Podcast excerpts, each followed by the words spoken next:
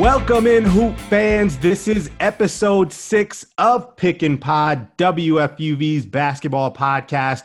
I am Andrew Posadas, and of course this week, pleased to be joined alongside someone that I love doing Pick and Pod with. We've done so many episodes already. Kelly Bright. Kelly, live from Fordham Softball's locker room, I have to add, because obviously people can't see this Zoom meeting right now. But Kelly, you are live from the locker room, coming out of practice, and now doing the podcast. I mean, student athlete, I don't think that's appropriate. You were just a superstar, right? Oh, Andrew, that's that's much too kind. First of all, like you said, I love doing the show with you. So glad to be back. It's been a minute now. It's been a minute now. I know I'm back, obviously, at school practicing. You're back calling games for basketball. So it's just good to be back in business and, and back on campus. And I know things aren't fully normal yet, but, you know, we're starting to get closer and closer to feeling kind of like it used to be before this whole pandemic thing took over. But, yes, I am in the locker room. Hopefully the Wi-Fi works for the, the duration of this show, but all in all, just glad to be back.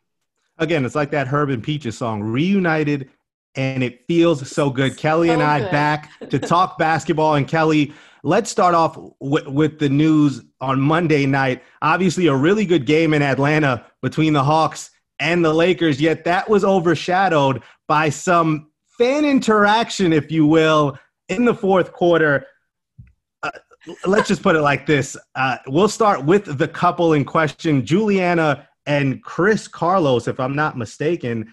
Uh, they were in attendance courtside for that game, and apparently the husband, Chris, had some words throughout the game with LeBron James, and at one point LeBron did not like what he said. LeBron postgame said that it was something out of bounds. He did not specify what Chris Carlos said to him. LeBron had some words in exchange, and then Juliana Carlos, with a friend posting and and going live on Instagram, I believe, putting it right up, some in, some words were exchanged between him and Miss Carlos, and then Kelly. All next thing we know, the ushers are coming in, security is coming in for State Farm Arena, and they kick out the couple. And then she goes on Instagram afterwards and just kind of basically just bashes LeBron. Uh, says that words were exchanged. She said she wasn't going to let Uh, LeBron talked to her husband that way. It was just a complete mess. It was all over social media. People have now given her the name Courtside Karen uh, for her antics. She's still been on social media.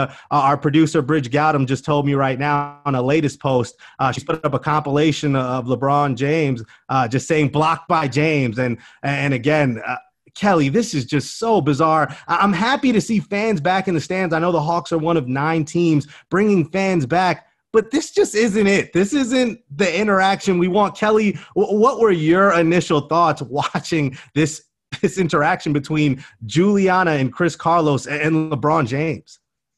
You know, to me, we just talked about things getting back to normal, and honestly, fans are part of the game, and, and they're meant to be part of the game. And that's, it's definitely been such a big part of what's been missing from basketball, you know, for these past, you know, ten, twelve months.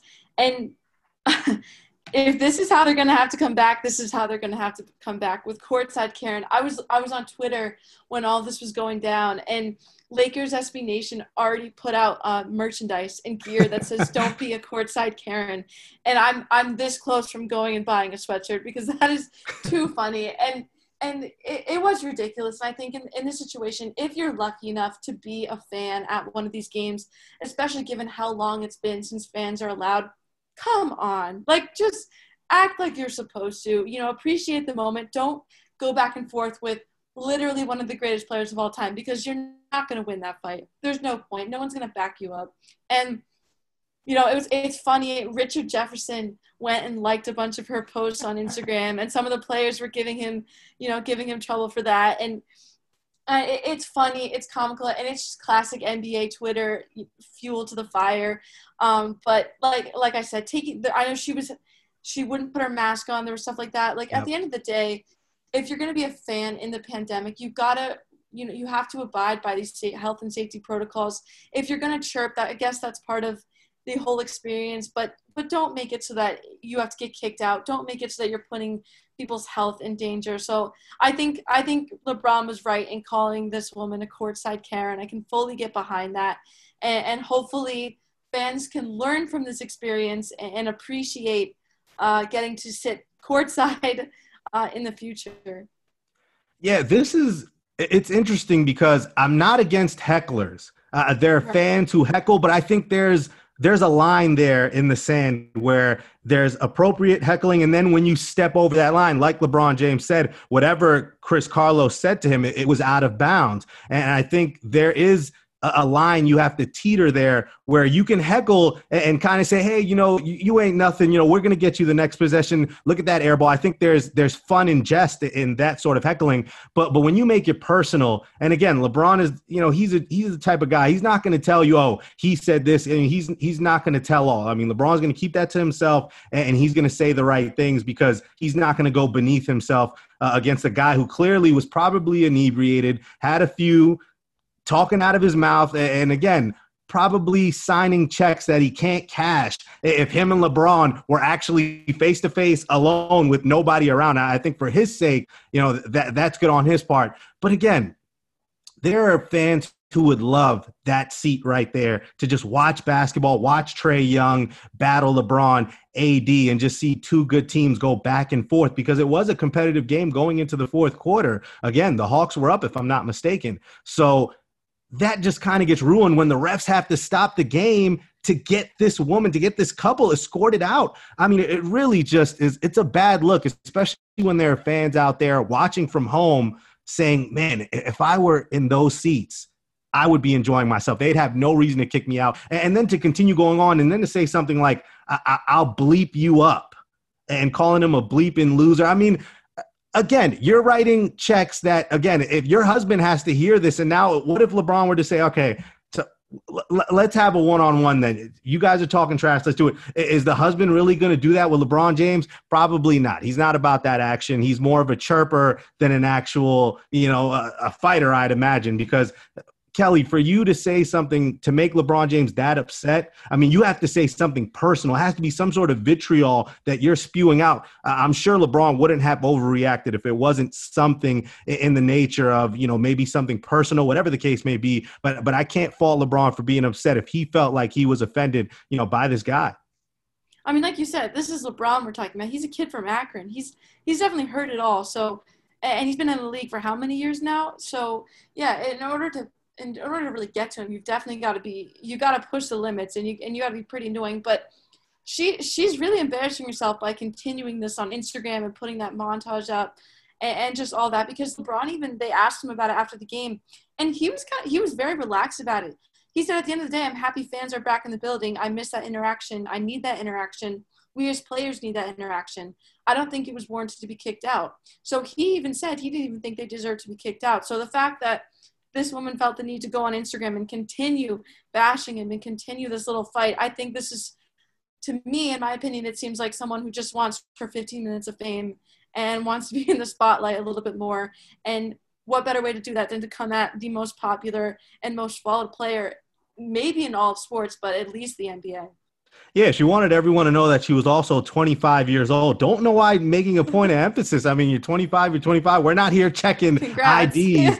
So, yeah, again, but as you mentioned earlier, she had her mask down. I think more importantly, Importantly, amid this pandemic, knowing how many people have been affected by the coronavirus, to just pull your mask down and yell. Again, that was something, you know, Frank Vogel said, you know, you obviously can't have fans taking their masks down and shouting at our players while the virus is out there during these times. And that's correct. If you get that privilege to come back and watch an N B A game, you have to understand that you have to adhere to the health and safety protocols, no matter what's happening. If you have something to say to LeBron James, keep your mask and yell a little bit louder than uh, if that's the case, if you really have something to say. But putting your mask down, you're putting other people at risk. And, and again, you're making a fool of yourself. At the end of the day, this couple now, uh, they look foolish. It's not LeBron James. He's not waking up and thinking about this now. That's not on his mind. So again, uh, love seeing fans back, but but just act mature and be there to watch basketball. Don't Don't go there with an agenda or some sort of malice intent to be like, yeah, I'm going to heckle LeBron and say these things. That's just, that isn't it. I mean, enjoy basketball for what it is. You can heckle, heckle appropriately. But, but Kelly, I think the fifteen minutes of fame is correct. That's all they're going to get. And after today and after this episode drops, we'll never speak of them again. Yeah, and you said it before, you know, heckle appropriately. And if she's twenty-five, act your age. act your age. Like, come on. And and you're right. I, I don't even think we should continue talking about it, because I think at the end of the day, that's kind of what she wants. Yeah, so let, let's move on from that uh, disaster that was. Obviously, that took place in Atlanta at State Farm Arena. And Kelly, from what we're hearing now, an all-star game is imminent. Woj has reported a little bit earlier Tuesday afternoon that the N B A and its Players Association are progressing toward an agreement for an all-star game on March seventh at State Farm Arena. It'd be a single-night event that goes between the game, between both Eastern and Western conferences, and skills competitions. Now, it wasn't made specific if all three skills competitions will be there in a single night. We're talking the three-point shooting contest, the dunk contest, and obviously the skills challenge. But again, Kelly, it seems like all signs are pointing to a one-night all-star event. It would not be the traditional weekend that we would see. And again, the N B A has a midseason break. It's set between March fifth and the tenth. So it'd be right smack dab in the middle of that. Everyone seems confident that this will happen. So Kelly, if we do have an all-star night extravaganza, what are you looking forward to most? Listen, Andrew, I, I, I go back and forth with whether or not this game is a good idea. And I know there's a lot of controversy surrounding it, but you know, in this scenario that I guess best case or worst case, whichever side you're on, that it does happen. I, I think it's great for the game, because at the end of the day, this league is a league of all-stars. It's a league where you follow players. You don't necessarily follow a team. And, and it's just great to see some of the, the best talents in the game, you know, the, just how the game's progressed. Some of the players that we have right now, we're really honestly lucky as fans to be witnessing. So uh, I'm excited to see that game, it, it, to have a Western Conference, Eastern Conference game. Um, first and foremost, you know, I, I, we can get into this a little bit more, but I have some pretty, uh, I have pretty confident in my picks for who I think should be all-stars on both sides, including reserves. But I'm very excited for the dunk contest. And let me, let me tell you why. First of all, I think the dunk contest is one of the most fun things that you can watch on T V. I, I absolutely love it. It's, you know, you think about, you grow up watching basketball, you grow up playing basketball. What do you and your friends do? You're always talking about dunking. I, I'm five foot eight. I have a maybe, maybe twenty-two inches on a good day. And you're, I, my dream is still to dunk a basketball. It's never going to happen, but that is just one of the most fun things that you could do in sports. And I remember watching last year's. It was actually, uh, I was in my training for hosting one-on-one, and it was right when the dunk contest happened. So we spent a huge segment on it. And I remember Aaron Gordon got screwed. Aaron Gordon jumped over Taco Fall and still Still lost to Derek Jones Junior He's he's recorded eight perfect fifties, which is the most in slam dunk contest history. And he still didn't get the win last year. And I know last year he said, oh, it's a wrap, and that he wasn't coming back. But if he could just come back one more time, maybe for the sake of giving fans a good show after we've had to suffer through these on and off seasons during COVID, I would love to see him come back and avenge his title. I don't care who it's against, but I would love to have Aaron Gordon come back and see if there's anything else. I don't know how you get better than jumping over Taco Fall, but hopefully uh, I just love to see if there's anything else he has in his arsenal. Yeah, uh, this is interesting because obviously, as you mentioned, at, at, on one side, you know, the travel is going to be difficult. You're asking a lot of guys, you know, guys like LeBron, A D, they're going to have to come from the West Coast. Uh, you think about, you know, Kevin Durant, Kyrie Irving, James Harden having to come down from the Northeast to come to A T L for one night and then go back and have to go through the protocols and make sure that they test negative before the second half of the season begins. And again, that's going to require sig- significant travel. And the game, obviously, we mentioned Atlanta is one of the nine cities allowing fans in limited capacity. So you're going to have fans in there. I imagine while limited, there'll still be fans. So again, there are risks there amid the pandemic. But we're, if we're just talking straight basketball, I have a few notes, and they're just very simple if the N B A wants my attention. So Adam Silver, everyone involved, league officials, if you want me and other basketball fans to enjoy this one-night-only all-star event, few things. Bradley Beal is an all-star, or we just revolt. And I'm not talking about what those dummies did down in the nation's capital. I'm just talking about on social media. We just don't watch the game because Bradley Beal is playing his butt off. I mean, he's leading the league in scoring, and just God bless him, because the rest of the team, I mean, Russell Westbrook, if we could see more of what we saw against the Nets, if they could just play the, the Brooklyn Nets for the rest of the season, I think Russell Westbrook would go right into the M V P. Con- him and Bradley Beal probably finish first and second in the M V P race. But again, with how bad that team is and how lost the franchise just seems to be right now at this point, and Bradley Beal still doesn't want to be traded. The reports have come out um, from Shams uh, Charania. He, he's saying that Bradley Beal doesn't want out of D C as of now. So, again, God bless him for wanting to stay in that dumpster fire that is. And, and I don't care that their record is bad. The All-Star game is about the best players from the respective conferences playing and earning their spot. Bradley Beal ha- has done more than his fair share already. I mean, we still have some games left, but on the pace that he's on, he should be – if he's not a starter, I mean, he's going to have a huge argument to be a starter. And if he's not – if he's just not on the team, I'm not watching. And, again, just two more things. The three-point contest, we need Steph to go. Because after what happened with Steph with the injuries and, and how the Warrior season just kind of unraveled w- with all the injuries and everything included, having Steph in that three-point contest with how good he is, imagine a, a three-point contest, Steph, Dame, Devin Booker, throw Joe Harris in there. I mean, there's just so many snipers. That would be amazing in itself. I think that would be absolutely dope. And then finally, you talk about the dunk contest. And, and again, I'm leaving another ultimatum here for Adam Silver. If you cannot convince Zion Williamson to get in this dunk contest, you lose me. I, I will shut the television off for that half hour. I will switch it to E S P N. I don't know what day that falls on, the seventh. If it's a Friday, I'll watch Diners, Drive-Ins, and Dives on the Food Network. I'll watch Comedy Central. The Office is always re- is always being re-aired on Comedy Central. I will find something else aside from that dunk contest if Zion isn't in it. I mean, it just doesn't make sense. So I think if they can make it work and get these certain names, especially in the skills competitions, I think the All-Star game, I think the voting will work itself out. We'll get two great teams and guys who are deserving. But those skills competitions are they're key, Kelly, because you need to have certain guys there to push that and promote it and build it up, because I think we both can agree that I think people have kind of soured on, on some of these contests because not everybody wants to participate in them. And hear me out. You, you, the two names you just listed are two names that I also wrote down as people I wanted to see. Hear me out. Three-point contest. Obviously, you have Steph Curry. Match him up against Seth Curry. Let's get a little brother-to-brother action. Why not? Why not? Like Seth it. Curry. Yeah, Seth Curry's he's been lights out as usual. And here's another person I'd like to see in the three-point contest, C J McCollum. I know you're big on Dame, but C J – he leads the league in threes per game this year. He's having a career best year, shooting forty-four percent from behind the arc. I'd love to see him in that contest. And then you mentioned Zion Williamson, and I mouthed it as you said it because I knew exactly where you were going.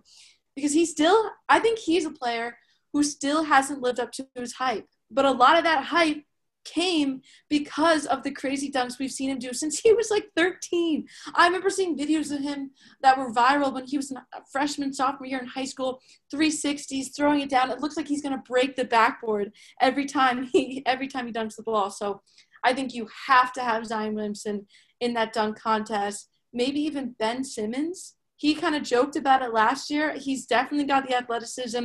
We've seen him have some pretty crazy dunks in games. He's a very energetic player. So that's another person I'd love to see. And you mentioned Bradley Beal. How do you not give this man, how do you not give this man an all, an all-star bid? I mean, he has nothing else. He, he has nothing else to, to go for at this point. I mean, you watched him in that game. Uh, they won, and he still looked so dejected throughout the game. If you just saw his facial expressions, uh, just feel for the guy because – you know, he's leading the league in scoring again, and he led the league in scoring last year, but his team was just so bad that he didn't get picked to be an all-star, and I think you have to make up for that this year. And, and Andrew, one other name that I wanted to get your opinion on, we talked about this on one-on-one this weekend, not Jayson Tatum, but Jaylen Brown as an all-star in the East, getting his first all-star, all-star bid, all-star nomination. I think he deserves it more so than, than Jayson Tatum at this point. What do you think? No, I would say Jayson Tatum had to sit out, obviously, because of COVID nineteen protocols. He had to sit out, and I guess because of that, Jaylen Brown was kind of able to emerge and really take on that primary scoring option. And we know defensively, I mean, he is just a hound. I mean, he goes after the team's best perimeter player and he locks him down. Jaylen Brown is emerging as one of the best two-way players. When you talk about best two-way players, you're talking Kawhi Leonard, you're talking Paul George, Klay Thompson when he's healthy, and Jaylen Brown now, his name has to be put in that conversation as he continues to ascend into being a star. And I know you love you some Boston Celtics, and I think having both of these guys, when you think about how lethal offensively Jayson Tatum can be and pairing him with a two-way star like Jaylen Brown, uh, that's the recipe right there for Coach Brad Stevens and the Boston Celtics. But no, I, I do agree. Jaylen Brown has played enough. I mean, if they give Jayson Tatum the All-Star nod, I think it'd be more so because of the fan voting and that type of stuff. But we're talking stats and the number of games you've played and what you've been able to produce. Jaylen Brown is right there. He deserves a spot, and I would imagine that he'll probably get one of those reserve roles. Uh, we know that with some of the better teams, you know, the top four, top five teams, they usually get that second All-Star, sometimes a third All-Star because of the success winning. It's difficult because the voting is, you know, sometimes they go with, you know, if you have a great record, we're going to reward you. And then And for some of the guys who are putting up crazy stats and the record doesn't reflect that, you know, they don't get, you know, that, you know, sympathetic vote or just that, you know, because again, the All-Star game is about the best players from the Eastern and the Western Conference, regardless. I mean, records, I guess you can put that into account, but Kelly, I think at the end of the day, those who are putting up the best numbers statistically and who are having the biggest impact offensively and defensively, I mean, those are the guys that deserve to be there. And Bradley Beal, even with that poorish record that the Wizards have, and they're heading right down to a top five pick. So maybe it won't be that bad for Bradley Beal if he gets Cade Cunningham from Oklahoma State. Either way, he deserves to be an All-Star. And I hope that the voters, particularly the media, and I believe the coaches have votes too, that they understand that and that they give Bradley Beal his flowers because he deserves it. Oh, one hundred percent. And one thing to remember is when you're voting for All-Stars, it's you're not voting for the M V P. And and the M V P is what, most valuable player, and it's about somebody who's who's making their team better and making their team successful. So in that regard, I understand that you can't look at a player, even if they're leading the league in, in every category, if their team's not doing well, then clearly their value to their team is not at that elite level to be voted as an M V P. But if we're talking All-Stars, it's like you mentioned, it's it's about stats. It's about how many points you're putting up per night. It's about, you know, your quality of play d- day in and day out and how you individually, you know, are, are you one of the top ten, fifteen players in the league? And I think you're right. I think Bradley Beal has completely solidified himself as one of those top ten, maybe even top five players in the league at this point. And he, he deserves that bid. I mean, there's some names who you know every year are, are LeBron James. Uh, he's an obvious one. I would say, yeah. you know, Kawhi Leonard, obvious. Joel Embiid at this point, obvious. But, you know, I, I think Bradley Beal, I would say he's obvious this year. I think he's someone he, he deserves to be a starter in the All-Star game. And hopefully the fans get it right. And the voting process, I, I think I don't fully understand uh, for the N B A All-Stars, N B A, N B A All-Star game because it is pretty convoluted. But hopefully the fans and the coaches and whoever else is involved in those decisions gets it right. Now, yeah, you mentioned the Eastern Conference and, and some of the automatics, Giannis, you know, Embiid, uh, as, uh, as you mentioned, um, Ben Simmons also as well. But again, Bradley Beal deserves to be there. I mean, you you can't tell me that you can find, I don't know if the rosters are twelve to thirteen, but it, you'd be hard pressed to find eleven other guys who are bre- who are better or more deserving of an All-Star nod than Bradley Beal. And three All-Star spots in the Eastern Conference could go to the Brooklyn Nets with that trio of Kyrie Irving, James Harden, and, of course, Kevin Durant, who is also in the M V P conversation with his comeback season. Kelly, I want to move over now to the Brooklyn Nets because it's this. I don't think we see this enough uh, in basketball, but the Brooklyn Nets are on pace to have the greatest offense in N B A history. Yet, Kelly, they're also on pace to have the worst defense in N B A history. And again, right now, the Nets, what are we talking about? The Nets at the moment, they're third in the Eastern Conference. They're thirteen and nine. But but this is the thing right here. Their opponents' points per game, the Brooklyn Nets are giving up 100. and eighteen points per game. I believe that's twenty-seventh or twenty-eighth right now in the N B A, at the bottom. And they have a top five offense. Kelly, make make this make sense for me. How are the Nets going to win and capture an N B A title with, I mean, we obviously understand the offense is there and how potent they are, but how are the Nets going to win a title at the end of the day with a defense this horrid? Andrew, that, that's the million-dollar question. And, and it's one thing, you know, people always say this is an offensive league. It, it, it favors teams that have strong offenses and that, and that can score and have multiple threats on offense, multiple top ten level threats on offense.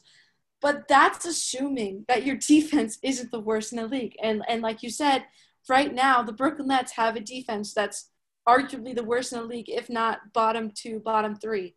And they need to they need to address the issue. And I don't think at this point it's going to come from within. I think they're going to have to find another addition to bring on this team. And they do have some space to be able to do that, especially with some of those options they got from Spencer Dinwiddie being out early this season. And you just look at this team and, and who's on the roster. When they got rid, when they cleared house, got rid of Jared Allen especially, but Karis LeVert and a few other players, they lost so much of their depth and so much of what made this team special heading into the season. And yes, you get James Harden, who I think has played unbelievably. And honestly, he's played better than I expected him to do, especially just as a teammate. He's leading the league in assists, eleven assists per game. So I, I offensively, this team has no problems. And so I think What what this front office needs to do is to go out and find somebody who's purely going to be able to help you on defense, who's purely going to be able to give some of these stars a little bit of rest in a defensive situation in the game. Just go in and at least, you know, if not stop, if not stop the other team, at least make it hard. I mean, the Washington Wizards scored forty-eight points in the fourth quarter. forty-eight points in the fourth quarter. And we're talking about the Washington Wizards, who have been a joke this season. They've been a joke this season. You know, and they were trailing by eighteen at one point. So you can't do that against some of these wor- – you can't do that against a team that's worse in the league, because what are you going to do when you get to the playoffs and, and you're facing teams with, you know, especially with stronger big men than the Washington Wizards have, who – and I think the four and five spot are really where they're struggling defensively. You, you've got to find an answer. And I think there are there are some players – who are on the market, and, and we'll get into this more, who, who they should look at. I know they just signed Imam, Imam Shumpert, which maybe that addresses a little bit of your perimeter defensive need, but I don't know if that's necessarily going to be enough, but, but they have to make a move. They have to do something. Yeah, Kelly, I'm tr- still trying to wrap my mind about this. The Washington Wizards have four wins this season. They're four and twelve. Half of those wins, too, are against the Brooklyn Nets. Go figure. And again, I would chalk up that loss Monday night to maybe, you know, Russell Westbrook just going out of his mind, having that motivation, being redemption Russ and revenge Russ and retribution Russ, whatever adjective you want to put in front of his name. But you could tell he had, he, had, he was playing with a huge chip on his shoulder. He he wanted to be K D. I don't know why. It's very uh, minuscule at this point. You know, this is a regular season game. I'm sure K D wasn't taking it as serious. But the bigger problem is this. The Brooklyn Nets, it's great that you can put up one hundred forty points per game. You can put up N B A two K numbers. But when your defense is also giving up one hundred forty points, I mean, that basically cancels out everything you've done on offense. All those beautiful pick and rolls, the open three-point shots, the dunks, the alley-oops, all that glitter and glam that we're seeing on that side, it's moot if you can't do anything on the defensive end and at least string together some stops, especially down the,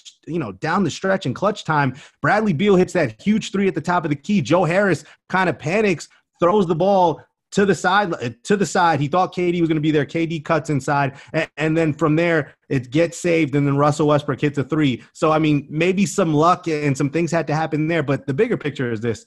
You mentioned trading for James Harden and the haul that they gave up. Karis LeVert and, and Taurean Prince, they have size and wingspan at their positions. They can guard multiple positions. You lose two guys like that. And then we mentioned Jared Allen, and I, I love Jared Allen. I love his game. He is a walking double-double and a guy that if he continues on this trajectory, he could be a defensive player of the year. I mean, it might not be in Cleveland. He might have to go elsewhere to a contender, but I, I could see that in Jared Allen's future, and I'm sure that Sean Marks and the Brooklyn Nets were – were very heartbroken to have to part ways with him and getting James Harden to Brooklyn.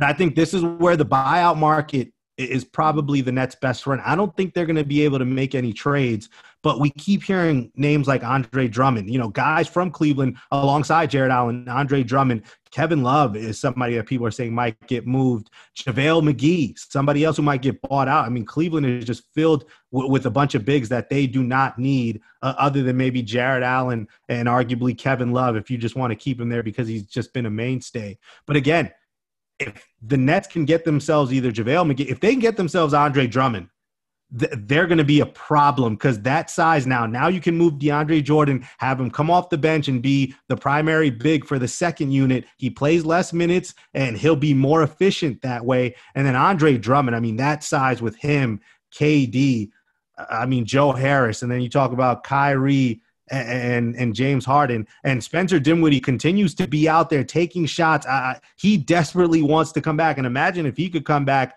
for a postseason run.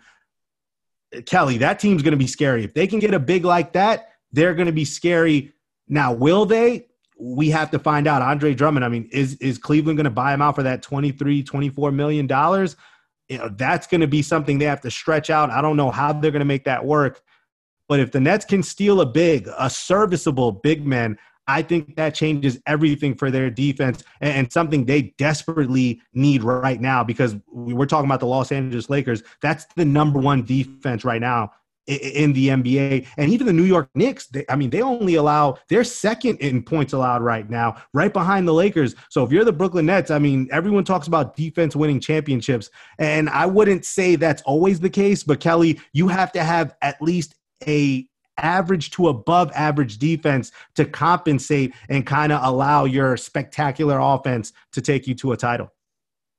Oh, exactly. You know, it, defense, it, defense might not win you championships, but it certainly helps. And, and they're definitely going to make, they're, they're going to need to make a move. Now, I agree. I think Andre Drummond would be, he would be the best option by far. I think if you look at, at who's available, and he he's wouldn't hurt you on offense either. You know, his stat line right now, eighteen point five points per game, forty-seven percent shooting from the field. That's not bad for someone who would definitely be an upgrade for them on the defensive side of the ball.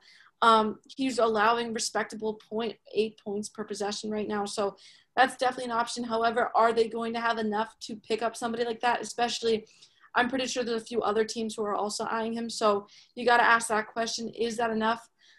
That being said, let me throw out a name here. And this is a super hot take, and it might be a bit extreme. But let's say they can't get Andre, Andre Drummond. Who do they go to? This, again, hot take, Mo Bamba. You know, his offense isn't great, but that's not what the Nets need right now. They just need someone to go in there and, and defend some of these, these teams that have these all-star bigs. And, and Bamba, he's seven foot tall, seven feet tall. He's got a seven foot ten wingspan, and that gives him incredible two way potential. So maybe for a very low price, you bring him in for just this season until you maybe get Spencer Dinwiddie back, or you find a longer term option. And, and maybe it's not Mo Bamba, but maybe it's somebody like him, where they just have that size and they have defensive potential, and just to try something out because clearly they need to find an answer. Because if you look at the teams that are really going to be Uh, in competition with them coming down into the postseason, most of these teams have an elite big, an elite four or five that they're going to have to find someone to go up against. Yeah, I would say this. I'm sure if Sean Marks could pull the trigger and get Mo Bamba up to Brooklyn, he would in a heartbeat. I think Orlando probably thinks on the side of, you know, he's a project, he's young, we're going to continue developing him. They have Vucevic, so, I mean, at this point, Mo Bamba doesn't get the minutes he probably would want. But again, I think for Orlando, that's more of a project. So I don't see that, but I'm sure if Sean Marks had pulled the trigger on that, he would love to bring, you know, a, a young guy who has a lot of upside, you know, with that size and that wingspan in Mo Bamba. I think realistically, if they can't get Andre Drummond or even JaVale McGee, you know, a name I think of is Hassan Whiteside. You know, he's with the Kings right now. He went back to Sacramento, but he's really not doing much there. He's coming off the bench. I think, you know, in short bursts, you know, if you give him twenty minutes a game, I think he has shown that he can be efficient. He's a rim protector, you know, a guy who can get you double figures in scoring if need be. He's a perennial double-double guy. I think it's just always been about personality with Hassan and him, you know, not really meshing well and having to go from team to team I think that says a lot about, you know, uh, maybe him as a teammate and as somebody in that locker room. But again, if you're looking to win a championship and you need a rim protector, if you're the Nets, you have to exhaust all your options and see who you can get and who is there realistically for you because of all the trade capital that you've already given away in the James Harden trade. I mean, if you if you can, you can mortgage, you can continue mortgaging draft picks. But I'm sure Sean Marks and Steve Nash and the entire franchise is going to wait, see who gets bought out, and then kind of work from there before the trade deadline. Kelly, I do want to wrap things up. And again, for the Brooklyn Nets, they'll be facing the Clippers tonight. So, Kelly, that's going to be a test for that defense. I forgot before I was going to start wrapping up. They're going to welcome Kawhi, Paul George, and that Clippers team, who is right now one of the best offenses in basketball, one of the best three-point shooting teams, you know. And you mentioned you added Kennard and Serge Ibaka. I remember that in our season preview. Mm-hmm. They've been great from beyond the arc. So it's starting to work for, for Coach Lou and the Clippers. So if you're the Brooklyn Nets, it's not going to get any easier. If you gave up one hundred forty plus points to the to the Washington Wizards, I can only imagine that the Los Angeles Clippers are licking their chops right now, thinking that they could drop, what, one hundred seventy-five? Because that Brooklyn defense, I mean, they're getting beat up. I mean, they're basically Swiss cheese right now at this point. And the Clippers, and the Clippers, you know, they just beat the Knicks one twenty-nine, one fifteen. And you just mentioned the Knicks have one of the better defenses in the league, and they scored a, and they put up one twenty-nine. So imagine what they could do to a team like the Brooklyn Nets, and, and you just mentioned, you know, the players on and, and just the combination of, of this team right now, the Clippers, they just look pretty much unbeatable right now. They, they've won ten out of eleven games, ninth straight win when they had both Kawhi Leonard and Paul George playing. And like you mentioned, great three-point shooting, just just ridiculous. They, they're shooting off the charts. And it's not just Kawhi and Paul George, it's the rest of their team too. And I think that's a huge credit to Ty Lue, who, if you remember correctly, I said would be a great candidate for Coach of the Year. And, and Andrew, it wouldn't be a Pick and Pod podcast if we didn't talk a little bit about some of our picks from earlier this year. And we have a little bit of a wager going. We have a little bit of a bet. There, there is Starbucks coffee on the line here. and, and you said, you said that Damian Lillard and the Trailblazers would finish with a better record than Joel Embiid and the seventy-sixers. And in case you needed reminding, the Sixers now have the Eastern Conference's best record. So I would just like to say, as of right now, I am right and you are wrong. And I can't wait for free Starbucks in, in a few months. All right. So for the, for those of you who don't know, Kelly and I, and I just, you know, we just decided, I think it was after the season preview, we were, we were texting back and forth about the episode, and the friendly wager just came. I mean, Kelly was all in on the Sixers. I was all in on the Blazers. So we were like, all right, whoever finishes better, you know, the loser has to buy the winner Starbucks. And I love me not only, you know, I'm not a big coffee drinker, but again, the Starbucks brownies, you know, the pastries, the whole bakery aspect of it, that, that I can get behind. So that's my motivation in hopefully getting a brownie from Starbucks. But as Kelly mentioned, I mean, we talk about the Clippers and the Lakers as some of the best teams right now in the N B A. Well, the Philadelphia seventy-sixers, first place in the Eastern Conference. And as for the Blazers, I mean, they're hanging in there. I mean, it's Dame and who? Everybody's hurt. Everyone, there's an injury bug that's going around and touching people and just hurting everyone. C J McCollum's out for a few more weeks. Nurkic has a fractured wrist. He won't be reevaluated until like a month. Zach Collins, who knows when he's coming back. He's been injured for like the last two years. Dame is having to do this by himself, and they're still in eighth place in ten and nine. And let me tell you this, Kelly, because I will say this. They're just what they're four and a half back of second place. So if they go on a run, if Dame can will them like he did against the Bulls and get that game winner and just put this team on his back, they'll be right there in the thick of things. And then, you know, I'll feel confident. But right now, it, it's all you. You can enjoy this, right? You're winning at – we're not even at the midpoint. This is like the quarter point. So after the first quarter, Kelly Bright is up right now by at least, you know, this is like a double-digit lead after the first quarter. I'm down. Hopefully Dame can bring me back and resurrect me and, and have this be, you know, at least a competitive wager, because – The Blazers, they can't play defense either. We're talking about teams who can't play defense. The Blazers don't play a lick of defense either.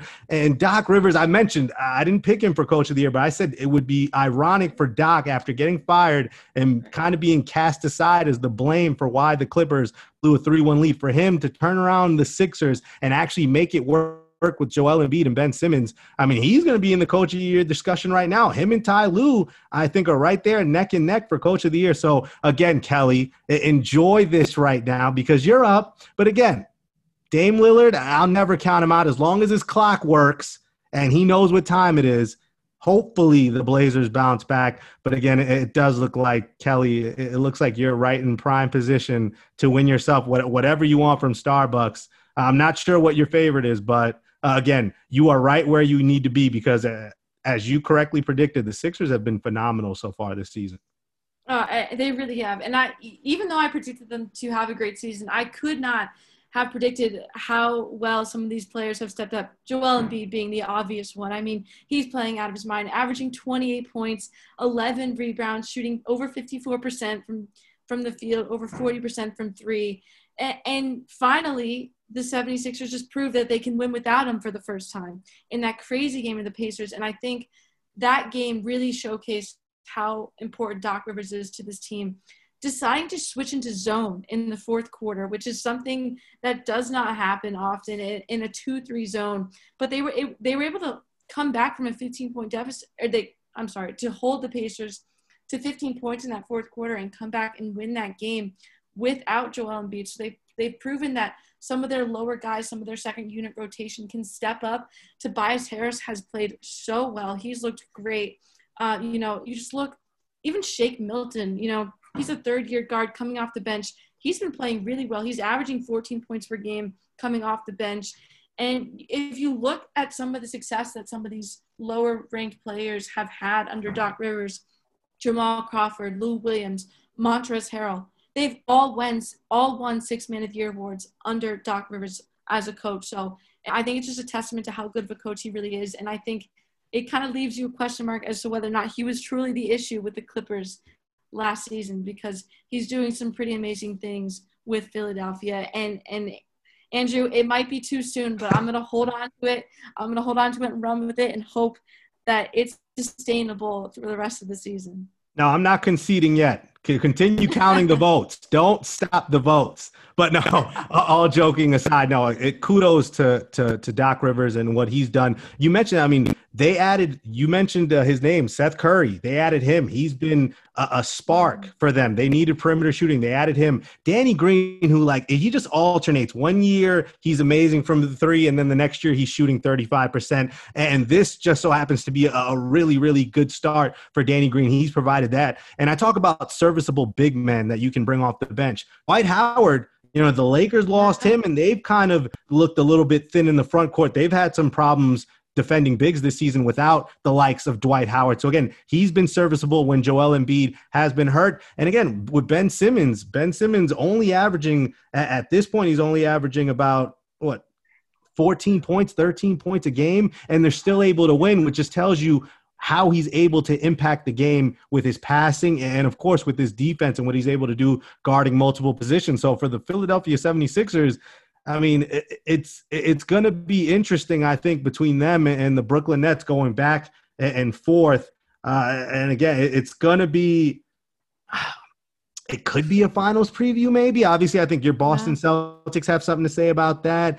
Uh, I'm sure the Milwaukee Bucks, and even though the Miami Heat have kind of started off slow, Jimmy Butler's back now. So with them at full strength, I'm sure they'll be back up there towards the top five. So again, Kelly Bright, a modern-day Nostradamus at this point right now with her choice uh, of the Philadelphia 76ers. And on that note, we will wrap things up.